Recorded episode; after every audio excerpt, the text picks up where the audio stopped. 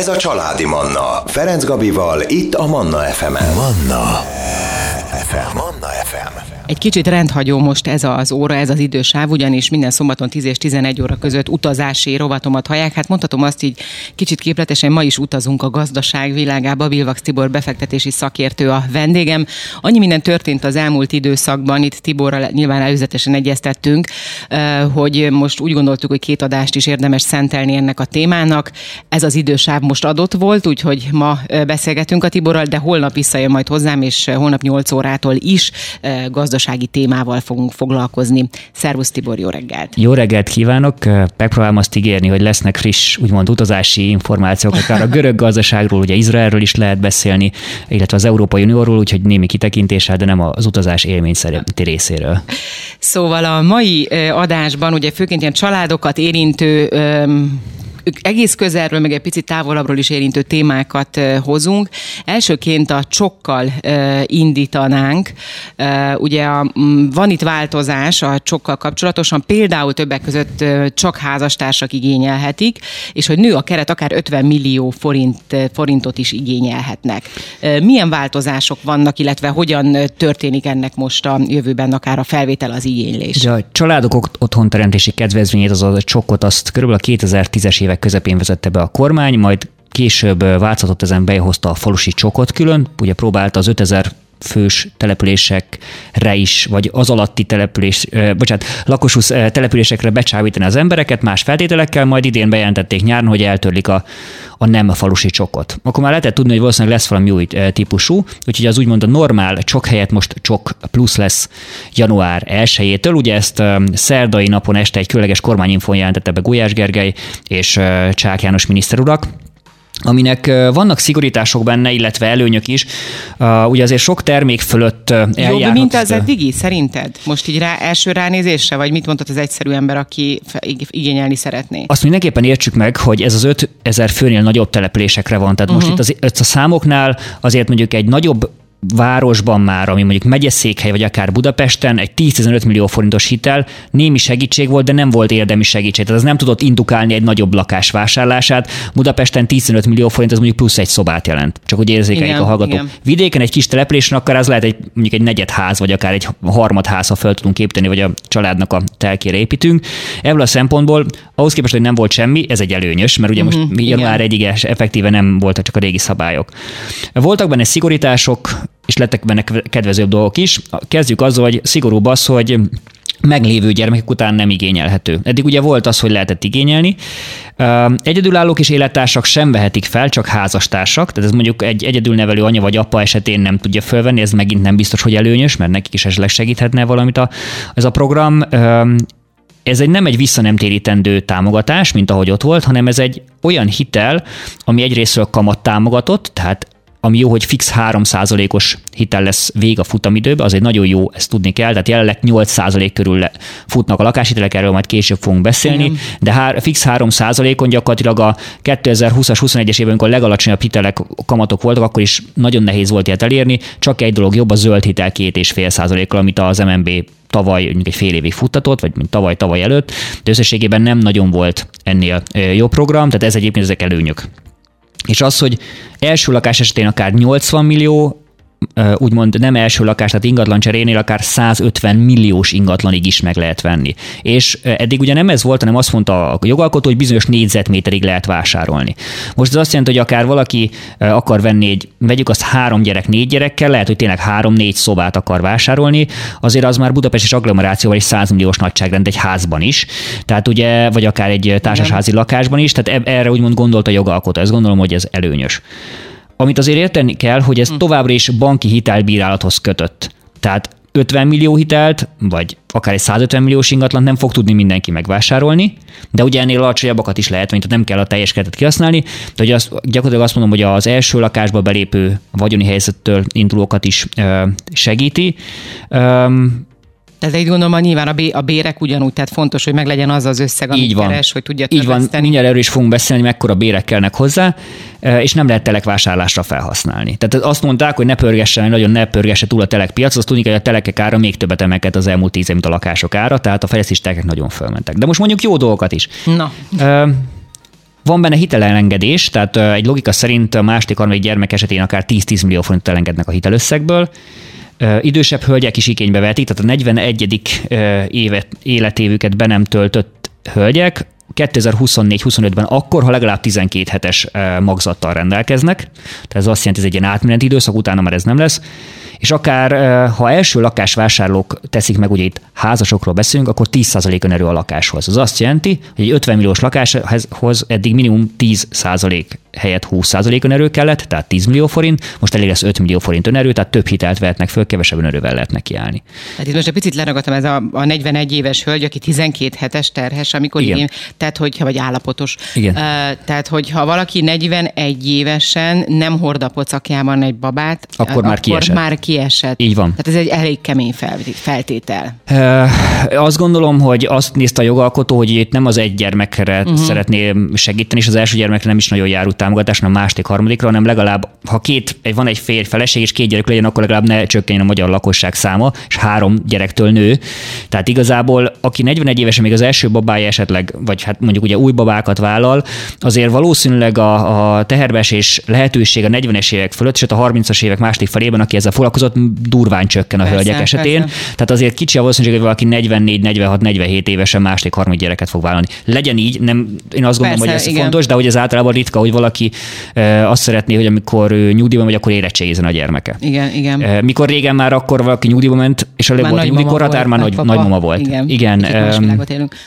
És még egy fontos dolog, hogyha jön gyermek, akkor egy éves moratórium van a hitelre, tehát az azt jelenti, hogy nem kell fizetni egy, hétig, vagy egy évig a hitelt. Tehát a gyerek megszületésétől kezdve? A, a Amikor jön a gyerek, így van, aha. igen, igen, igen. Részletszabályokat majd november közepén látunk, viszont ezek a meg, bejelentések már megjelentek, amik nagyon fontos, hogy ez nagyon friss dolog, tehát ez két-három nappal ezelőtt történt. Annyit még mondjunk el, hogy ez hitelben mit jelent. Tehát a mostani nyolc százalékos átlag hitelről beszélünk, egy tizenöt milliós hitelnél kb. negyven ezret, egy harmincnál kb. nyolcvan ezret, egy, száz, egy ötven milliós hitelnél kb. száz harminc ezer forintnyi törlesztőt havonta meg lehet spórolni vele. Ez óriási összeg. Ez nagyon sok. Tehát körülbelül a törlesztő részletünk a harmadával kevesebb, mondjuk a harminc százalékával, tehát ami azt mondom, hogy egy százezeres törlesztő az csak mondjuk hetven, egy kétszázezeres az mondjuk száznegyven, egy háromszázezeres az meg körülbelül mondjuk százezer forintos, vagy pontosabban kétszázezer forintos törlesztő. Ez óriási különbség, ez azért fontos, mert ugye a jövedelem arányos törlesztőrészlet szabály szerint meg kell nézni, hogy mennyi a fizetésünk, nekem, meg a feleségemnek, vagy a férjnek és a feleségnek jelen esetben, és annak bizonyos értékig csak az ötven százaléka lehet a hitel törlesztés mértéke, plusz még diszkontálni, tehát le kell belőle vonni mondjuk rezsit meg ilyeneket. Mondjuk a két fiatal együtt keres mondjuk hatszázötven ezer forintot például, mondjuk olyan diplomás állásban, akkor ők olyan háromszázezer hiteltörlesztést fölvehetnek. Hmm. Ez szerint. De hogyha nem lenne ez a csok plusz, akkor ugyanannyi a hitelre, ami most háromszázezer, akkor az neki mondjuk négyszázharmincezeres lenne, azt már nem vehetik föl. Uh-huh. Tehát, hogy jobb, jobban nő az a keret, az emberek száma, aki beléphet ebbe, viszont az mindenképpen nagyon fontos, hogy ez megfelelő bérrel kell rendelkezni. Meg hát azért arra is kíváncsi vagyok, hogy mi van, ha nem tudják teljesíteni, valaki három gyerekre felveszi mondjuk a csokkot, és akkor mi van, ha ezt nem tudja teljesíteni, de erre sajnos muszáj itt megállnunk, és majd a zene után erre a kérdésemre is válaszolsz. Maradjanak velünk. Családi Manna Ferenc Gabival. Folytatjuk a beszélgetést Billwachs Tibor befektetési szakértővel. Rendhagyó módon gazdasági rovatunkat hallják, most nem utazunk, a gazdaság világába utazgatunk, mindig ezt mondom. Holnap is lesz egyébként nyolc órától, ugyanígy Tiborral folytatjuk ezt a témát. Rengeteg történés volt most így a piacon, úgyhogy ezeket mindenképpen érdemes átbeszélnünk. Ugye ott a csokról beszélgettünk, hogy vannak változások, házastársak vehetik igénybe, ez a csok plusz, most emelkedett a, a keret, akár ötven millió forintig is. És azt a kérdést tettem fel így a zene előtt, hogy mi van akkor, hogyha valaki nem tudja teljesíteni. Tehát tegyük fel, hogy én vagyok harminc éves, nem annyi vagyok, de mondjuk, vagyok harminc éves, férhez mentem, megvan minden, bevállalunk három gyereket, felvesszük a csok pluszt, és nem tudjuk teljesíteni. Van-e valami idő, tehát hogy, vagy nekem már eleve úgy kell bevállalnom, hogy három gyereket vállalunk, tudom is én kétezer-harmincig most mondtam valami? Ez eddig is így volt, hogy meg kell mondani, hogy mennyit vállal uh-huh. valaki. Ugye a részletszabályok körülbelül két hét múlva lesznek elérhetőek. Biztos, hogy ugyanúgy, mint minden állami program, tehát túlnyomó részben az állam programoknál, ha nem teljesítjük a feltételeket, akkor vissza kell fizetni ezt az összeget. Uh-huh. Volt ilyen a babaváronnál, valaki mondjuk elvált, ez ugye megvolt, ilyesmi vissza kellett fizetni, vagy akár nem teljesül, tehát a gyermekszám, azért ezek történnek meg, nem óriási érték mennyiségben, de, de, mennyi, de történik ki meg ez folyamatosan a piacon. Um, ugye, és ez csak egy úgymond zárt kör, akik a csokkot tudják igényelni, de hát a, mindenki hitelt, azt nem csak csokkot, uh, csok pluszt fölvenni, az úgymond töredéke a hiteleknek mondjuk tíz százaléka lehet most egy hasonló csapok, hogy meddig emelkedhet föl. Sokkal több esetleg a használt lakástcserék, vagy az új lakás vásárlásoknál, akik akár egyedül vesznek, vagy, vagy akár idősebbek vesznek föl. Ott azért mindenképpen érdekes, hogy volt egy olyan momentum a hónapban, hogy Nagy Márton miniszter úr behívatta a bankokat, és azt mondta, illetve előtte már elkezdtek úgymond a médiában, meg különböző helyeken nyilatkozni a gazdasági élet prominens szereplői a kormány és a jegybank oldalára, és körülbelül az volt a lényege, próbálom voltosan megfogalmazni, azt mondta a Nagy Márton miniszter úr, hogy azért nagyon sok a bankok nyeresége, és kössenek egy dílt, megkérik őket, hogy ha amennyiben beindítják a hitelezést jobban, akkor nem fogják emelni a bankadót. Tehát most ez, ha végig gondoljuk egy jogalkotó részéről, megkérünk valamire, de amúgy, ha nem csinálod meg, akkor még gyakorlatilag több adót fogsz fizetni. A végig gondoljuk, azért ez nem biztos egy kérelem, ez egy finoman, azt mondom, kicsit olyan tervutasítás, ami bele volt bújtatva egy kérésbe, és azt mondta, hogy húzzunk meg egy kamatplafont a magánszemélyes hiteleknél nyolc egész öt százaléknál, a céges hiteleknél is van, most arról nem menjünk bele. Előtte mondjuk átlagosan egy hitelnek mondjuk a kamata, most átlagos ilyen hitelekről beszélek, mondjuk nyolc egész három tized kilenc százalék körül uh-huh. ment, attól fő, hogy tíz éves volt a kamatperiódus, vagy végig fix, és ezt nyolc és félre kérték meg ezt a limitet, de úgyhogy kedden jelentették be, hogy jövő hétfőtől ezt kéne alkalmazni. Azért azt gondoljunk bele, egy ilyen banki rendszerben, mire átírnak hitel dokumentumokat, ezek, tehát azért nem egy-két nap, hát teljes, teljes szerződéses rendszer, és érdekes, hogy átírták, és attól függ, hogy milyen vagyonú emberekről beszélünk, most különböztessük meg, a magasabb jövedelmű személyek, akik esetleg több hitelt vetnek föl, ott olyan átlagosan hét egész öt tized százalékra esett le a kamat, akik mondjuk a alacsonyabb jövedelműeknél pedig nyolcra. Tehát nem, hogy nyolc és félre húzták meg a bankok, hanem elkezdtek nyolc és fél alatt versenyezni, aha. Tehát meghúzták gyakorlatilag nyolc százalékon, és az azt jelentette, hogy lássuk, hogy mondjuk egy kétszáz, eddigi kétszázhetven ezres törlesztő az mondjuk kétszázharminc-kétszáznegyvenre leesett, hogy érzékeljük, hogy kétszázhetvenes mondtál? Igen, kétszázhetvenes, az kétszázharminc-kétszáznegyvenre, tehát egy százalék kamatmódosulás, vagy egy-másfél százalék, az a törlesztő részletben tíz százalék. Azért, mert ugye az elnyújtás miatt, um, mondjuk a, a vagyonosabb ügyfeleknél, de a, nézzünk egy kisebb hitelt, mondjuk egy tíz milliós hitelt, ott mondjuk egy nyolcvannyolc ezres hitel, mondjuk nyolcvankét ezerre, de volt, ahol kilencvenöt ezerről lement nyolcvankét ezerre a hitel, ugyanarra tíz milliós összegre, tehát óriási különbségek jelentett. Ugye a bankok mit csinálnak, árazzák azt, hogy a magyar Magyar Jegybank azt a nagyon magas kamatot, amit most az elmúlt egy évben kellett tartani, az gyakorlatilag tovább csökkenteni fogja, és úgymond ez a, ők azt nézik, hogy egy húsz vagy harminc éves hitelnél átlagosan, ha most kiadja ő egy hét-hét egész öt tized százalékos kamaton, hogy ezen ő keresni fog. Most rövid távon úgymond veszít rajta, hisz tizenkét egész huszonöt százaléka jegybanki alapkamat, tehát ha befektetné, akkor többet keresne, csak ugye itt, me, itt van az, hogy megkérték őket, hogy ha befektetik, amint többet keresnek, akkor meg több lesz a bankadó. Ők is kértek ezért az államtól, hogy nyom, mozdítsák előre a digitalizációt a bankszektorban, még mindig nagyon-nagyon sok papírt kell kitölteni, aki igen. volt hitelért. Én nem gondolom azt, hogy ez sokat, sokat digitalizálódott volna. De nem csak hitelnél egyébként, hanem mindent, ez hihetetlen, hogy még mindent, mindent. Így, így van, tehát vannak már bizonyos hitelek, amiket úgymond ilyen selfish azonosítással, személyhiteleket föl lehet venni, de rengeteg papír kell. Tehát aki mondjuk egy ilyen családi támogatott hitel kell, ilyen igazolás, önigazolás, ilyen gyerek, lejárt, befizettük-e, nincs-e tartozásunk, nincs ez, nincs ez. Több hivataltól, meg adóhatóságtól, stb. Kell párhuzamosan egy csomó papírt kikérni, úgy, hogy a végig gondoljuk, ez gyakorlatilag a legtöbb adat a kormánynál megvan, vagy rálát. Tehát szeretnék azt, hogy mi digitalizálódjon ez a rendszer, gyorsan a hitelfelvétel, ez a hitelfelvevőknek is jelentene. Egy, viszont, egy dolgot viszont tudni kell, beinduláttal a hitelezés? Inkább azt mondom, hogy befog, de nem most, nem azonnal, nem lesz az, hogy hirtelen, uh-huh. hisz a hitelezéshez nem csak az kell, hogy olcsóbbak legyenek kamatok, hanem kell egy részről bizalom. Tehát, hogy az ügyfelek elhiggyék azt, hogy a lakásos piac az el fog indulni, elhiggyék azt, hogy meg fogják tudni fizetni tíz évig, húsz évig, harminc évig a hitelt, elhiggyék azt, hogy nem kell a boltba otthagyniuk annyi pénzt, hogy csak az élelmiszerre többet kell költeni, ezért a megtakarításaik kevesebbek, és összességében ez a nagyon fontos, hogy a bizalmat is be kell tudni indítani, és kell hozzá legyen önerő, amiről meg ugye az előbb beszéltünk, arról pedig kijött egy adat, hogy egy átlagos magyar családnak tizenhárom millió forintnyi pénzügyi megtakarítása van. Ez az átlagos magyar család. Az ilyen, hogy benne van az, akinek nincs is egy forintjas pénzügyi megtakarítása, meg akinek sok pénzügyi megtakarítása van. Ha azt nézzük, hogy ez az alap, és ahogy beszéltük, hogy húsz százalék önerő kell egy hitelhez, akkor egy átlag magyar család meg tudna venni egy hatvan milliós lakást. Hm. És akkor beszéltünk itt azért nem hatvan milliós lakásokról csak, hisz egy megyeszékhelyen, vagy egy ház keresettebb kerületekben, sőt, hát Budapesten is, ennek akár a többszöröse is lehet.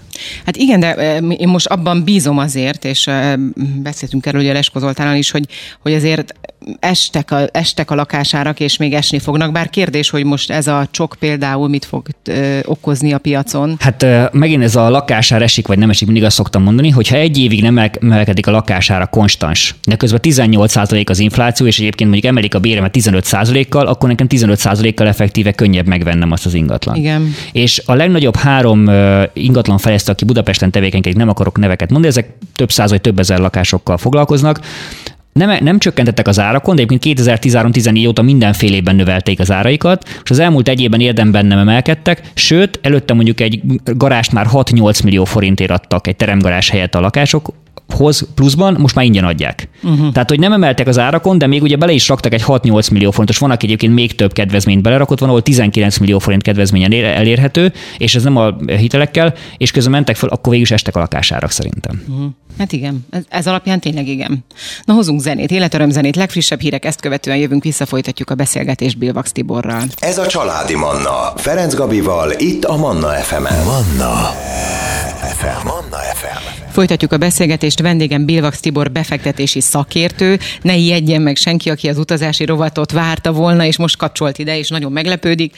Visszatér az utazási rovat. Most viszont annyi történés volt az elmúlt időszakban a gazdasági szférában, hogy most egy picit behoztuk ezt a témát. Holnap is beszélgetünk Tiborral, folytatjuk majd még ugyanígy, reggel nyolc órától kilencig lesz itt nálunk a stúdióban. Ugye beszéltünk itt a csokról, a hitelekről, a lakáspiacot is érintettük, nyilván hát ezen vele szorosan összefügg. És akkor most térjünk rá arra, hogy napelemes pályázatokat ír ki újra a kormány, és sőt, napelem tároló rendszerekre is lehet pályázni.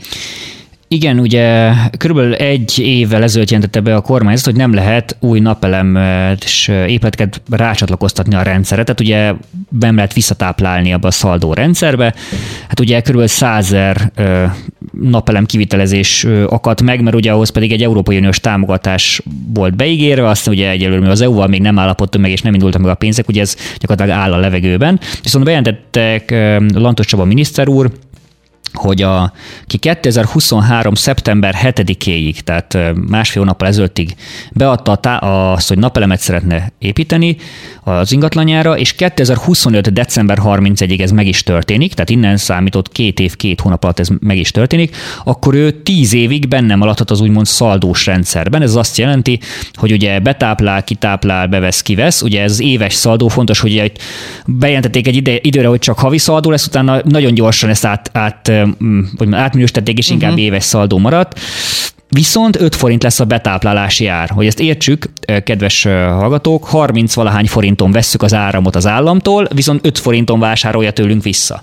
Ugye, aki ilyen megtéréseket számol, hát ez így, a megtérés az nagyon rossz. Mondjuk én azt gondolom, hogy azt vegyük hozzá, hogy aki föltesz egy ilyen rendszert az ingatlanjára, annak az értéke növekszik az ingatlannak, függetlenedik az, ing- az energetikai piacon, mivel egy részét ugye Bizony. meg tudja termelni.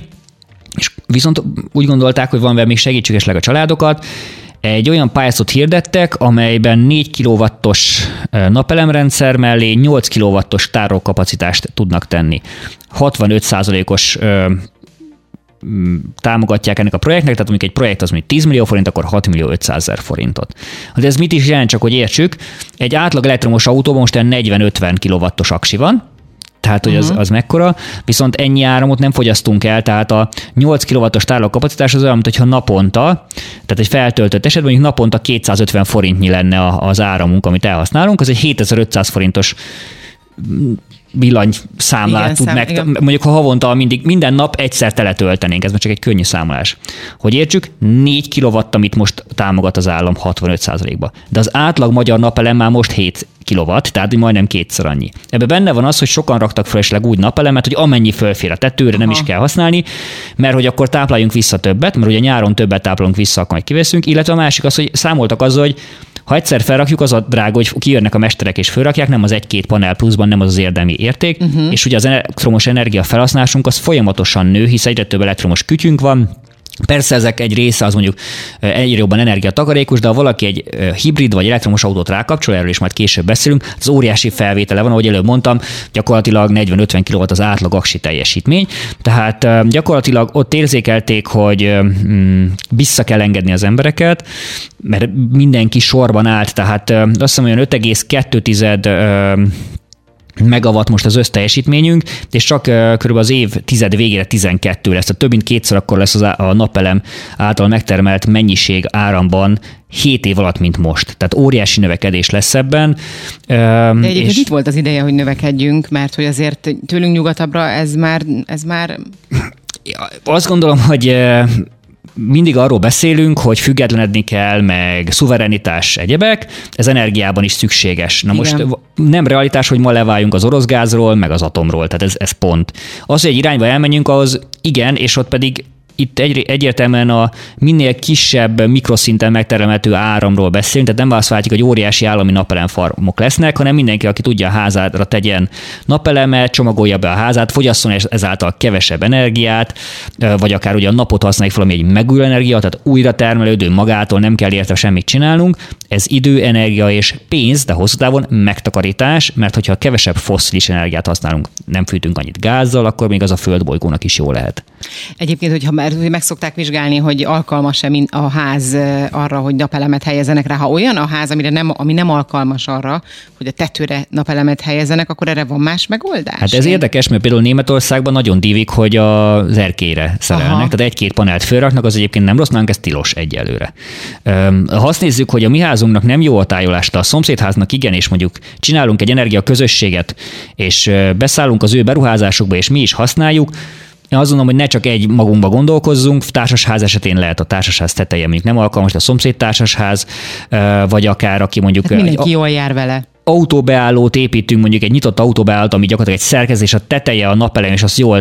jól be, jól irányítjuk, akkor azt akár húsz négyzetméter napelemet is jelenthet egy autónál, hisz mondjuk egy építünk egy bizonyos méretű, vagy a két autós garást, vagy a szomszéddal, ezekben lehet szerintem gondolkodni, persze csak engedéllyel rendelkezően építsünk, tehát ne kezdjen el mindenki össze-vissza építeni, mert azért ezek energiát termelnek, tehát tűzveszélyes eszközök.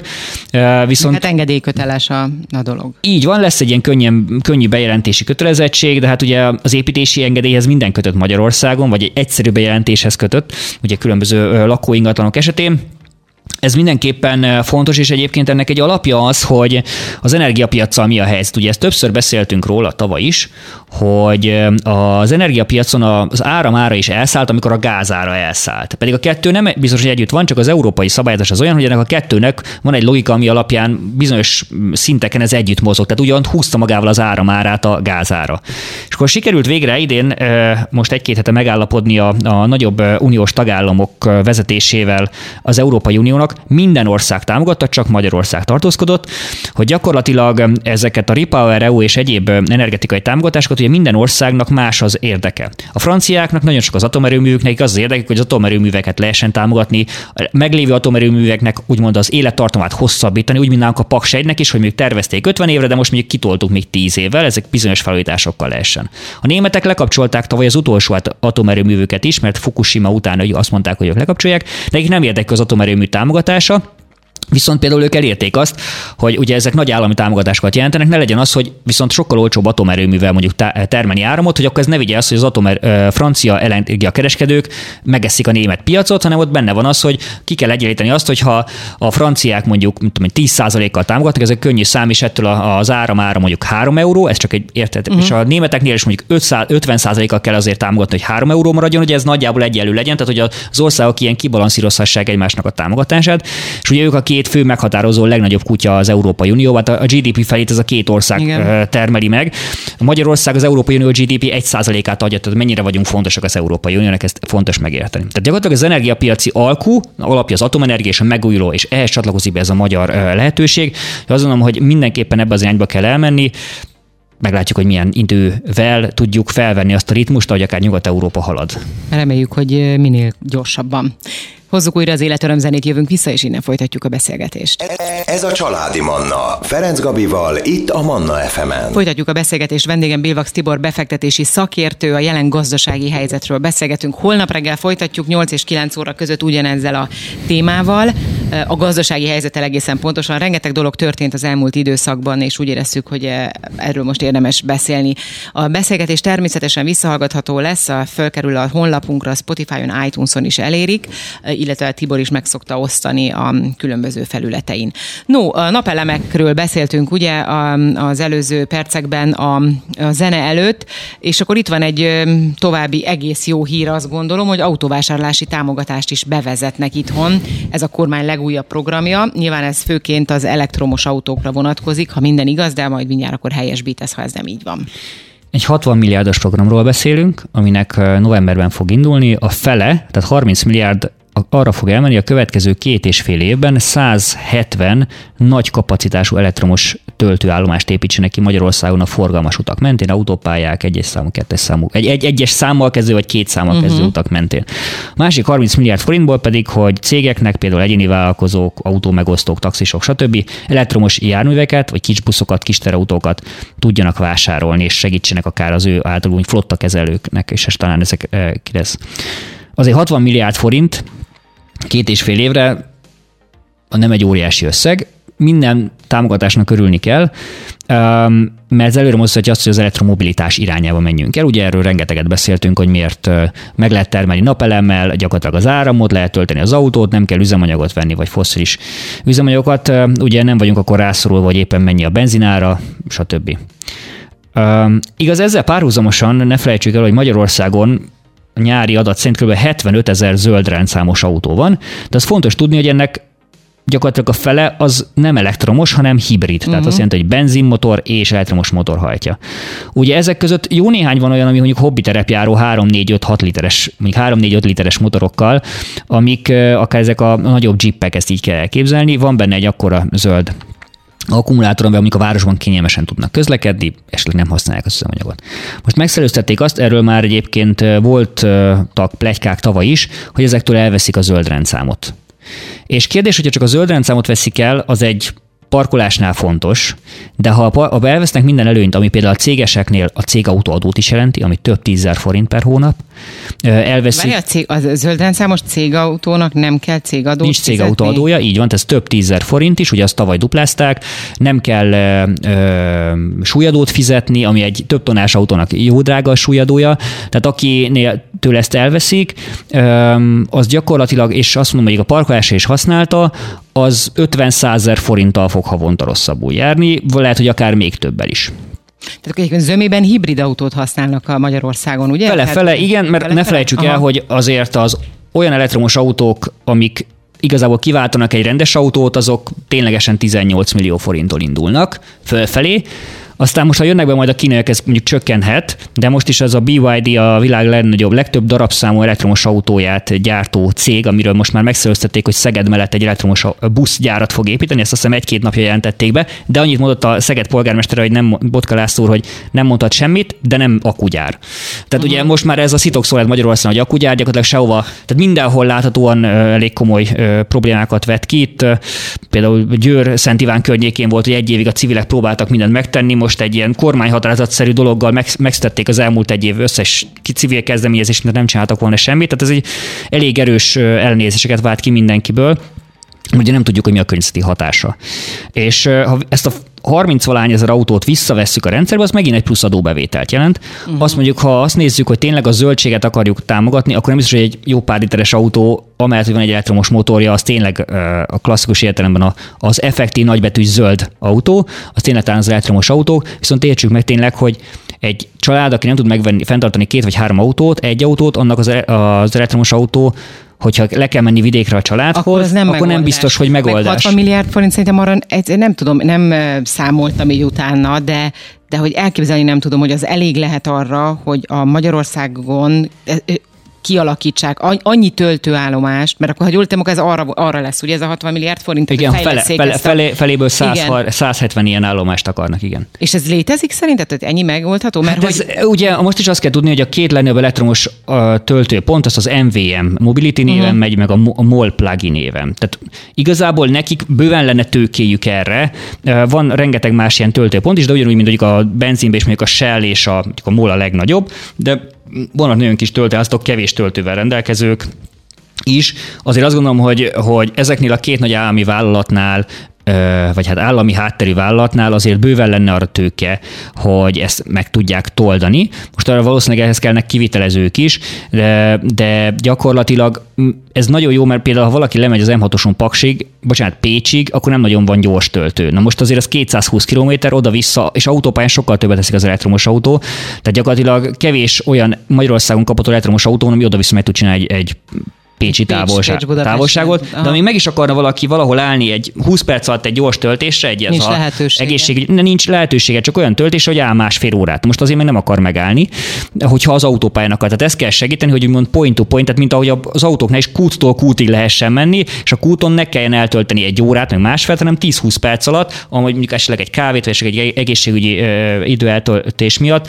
tud annyit tölteni, akkor megint megy háromszáz kilométert, hogyha jönnek az autók. Úgyhogy, és mivel ez két és fél év alatt alakul ki, azért közben az elektromos autók száma is biztosan exponenciálisan fog nőni, hiszen attól de azt keresik. Avval együtt nyilván az elektromos autóknak az árainak is csökkenni kéne, hogyha tehát ezt a zöldítést akarjuk ennyire, akkor szerintem ez, ez nagyon-nagyon fontos lenne, hogy olcsóbban tudjon az ember hozzájutni egy elektromos autóhoz. Ez egy technológiai fejlődés, tehát ugyanúgy, mint a mobiltelefonoknál az okostelefon is először nagyon drága volt, aztán már mindenkinek lett okostelefonja, az elektromos autóknál és így van, most ez, a, ahol így két-három évente az alsó kategóriás elektromos autók gyakorlatilag úgymond teljesen kimennek a divatból, mert annyit fejlődik az alsó kategória uh-huh. fölfelé, és most már egy, tehát azért mondom, hogy most már egy, egy mondjuk háromszázötven-négyszáz kilométeres futás teljesítményű autót tíz pár millió forintért meg lehet venni. Uh-huh. Tehát az, aki úgy, úgy mond, tényleg nem minden nap Szeged oda-visszát csinálja meg, mondjuk egy Paks oda-visszát, azt meg fogja tudni csinálni vele. Uh-huh. Tehát, hogy azért a legtöbb átlag ember negyven kilométert megy egy nap alatt. Tehát, hogy csak ugye hozzá vagyunk szokva, hogy akkor kitaláljuk, hogy akkor elmegyünk Horvátországba, akkor elmegyünk autóval Horvátországba, és úgy tervezzük meg, hogy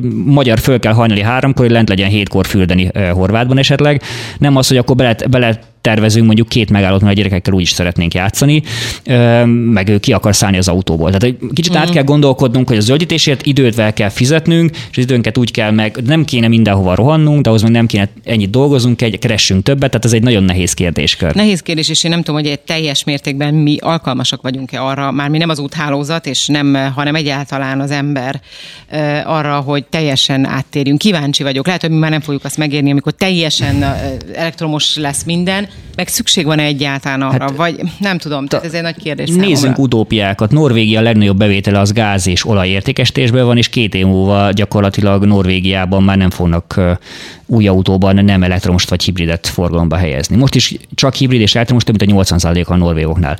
Mit csinálnak? Eladják az olajat meg a gázt nemzetközibe, bejön bele egy csomó pénz, és azt a pénzt befektetik, és azt gyakorlatilag arra költik, hogy fejlesszék a gazdaságokat, meg fejlesszék a logikájukat. Na igen, csak nekem mindig az jut eszembe, hogy az országból ki is megyünk ugye általában autóval, és nem biztos, hogy azok a környező országok, ahova éppen mennénk autóval, olyan szinten ki vannak építve, ugye ilyen hát Magyarország költőállomásokkal például. Eh, azt ki kell mondani, hogy Magyarország menni. Egy vakfolt, tehát Horvátországban mondjuk egy átlag kis kikötőben is található töltő. Mm-hmm. Nálunk meg mondom, az M hatoson nehéz találni, tehát mi nagyon ebben le vagyunk maradva. Mm-hmm. Tehát, na, akkor bízunk benne, hogy ez a hatvan milliárd, ez valamit segíteni fog itt a, a, a dolgon. Az a helyzet, hogy még akartunk beszélni a tanárok, az oktatás helyzetéről, a tanárok helyzetéről, nem lesz most időnk, de mivel holnap reggel úgyis visszajössz, szerintem indítsuk ebben holnap a, a műsort. Rendben, köszönöm a jó. hallgatóknak, hogy meghallgattak.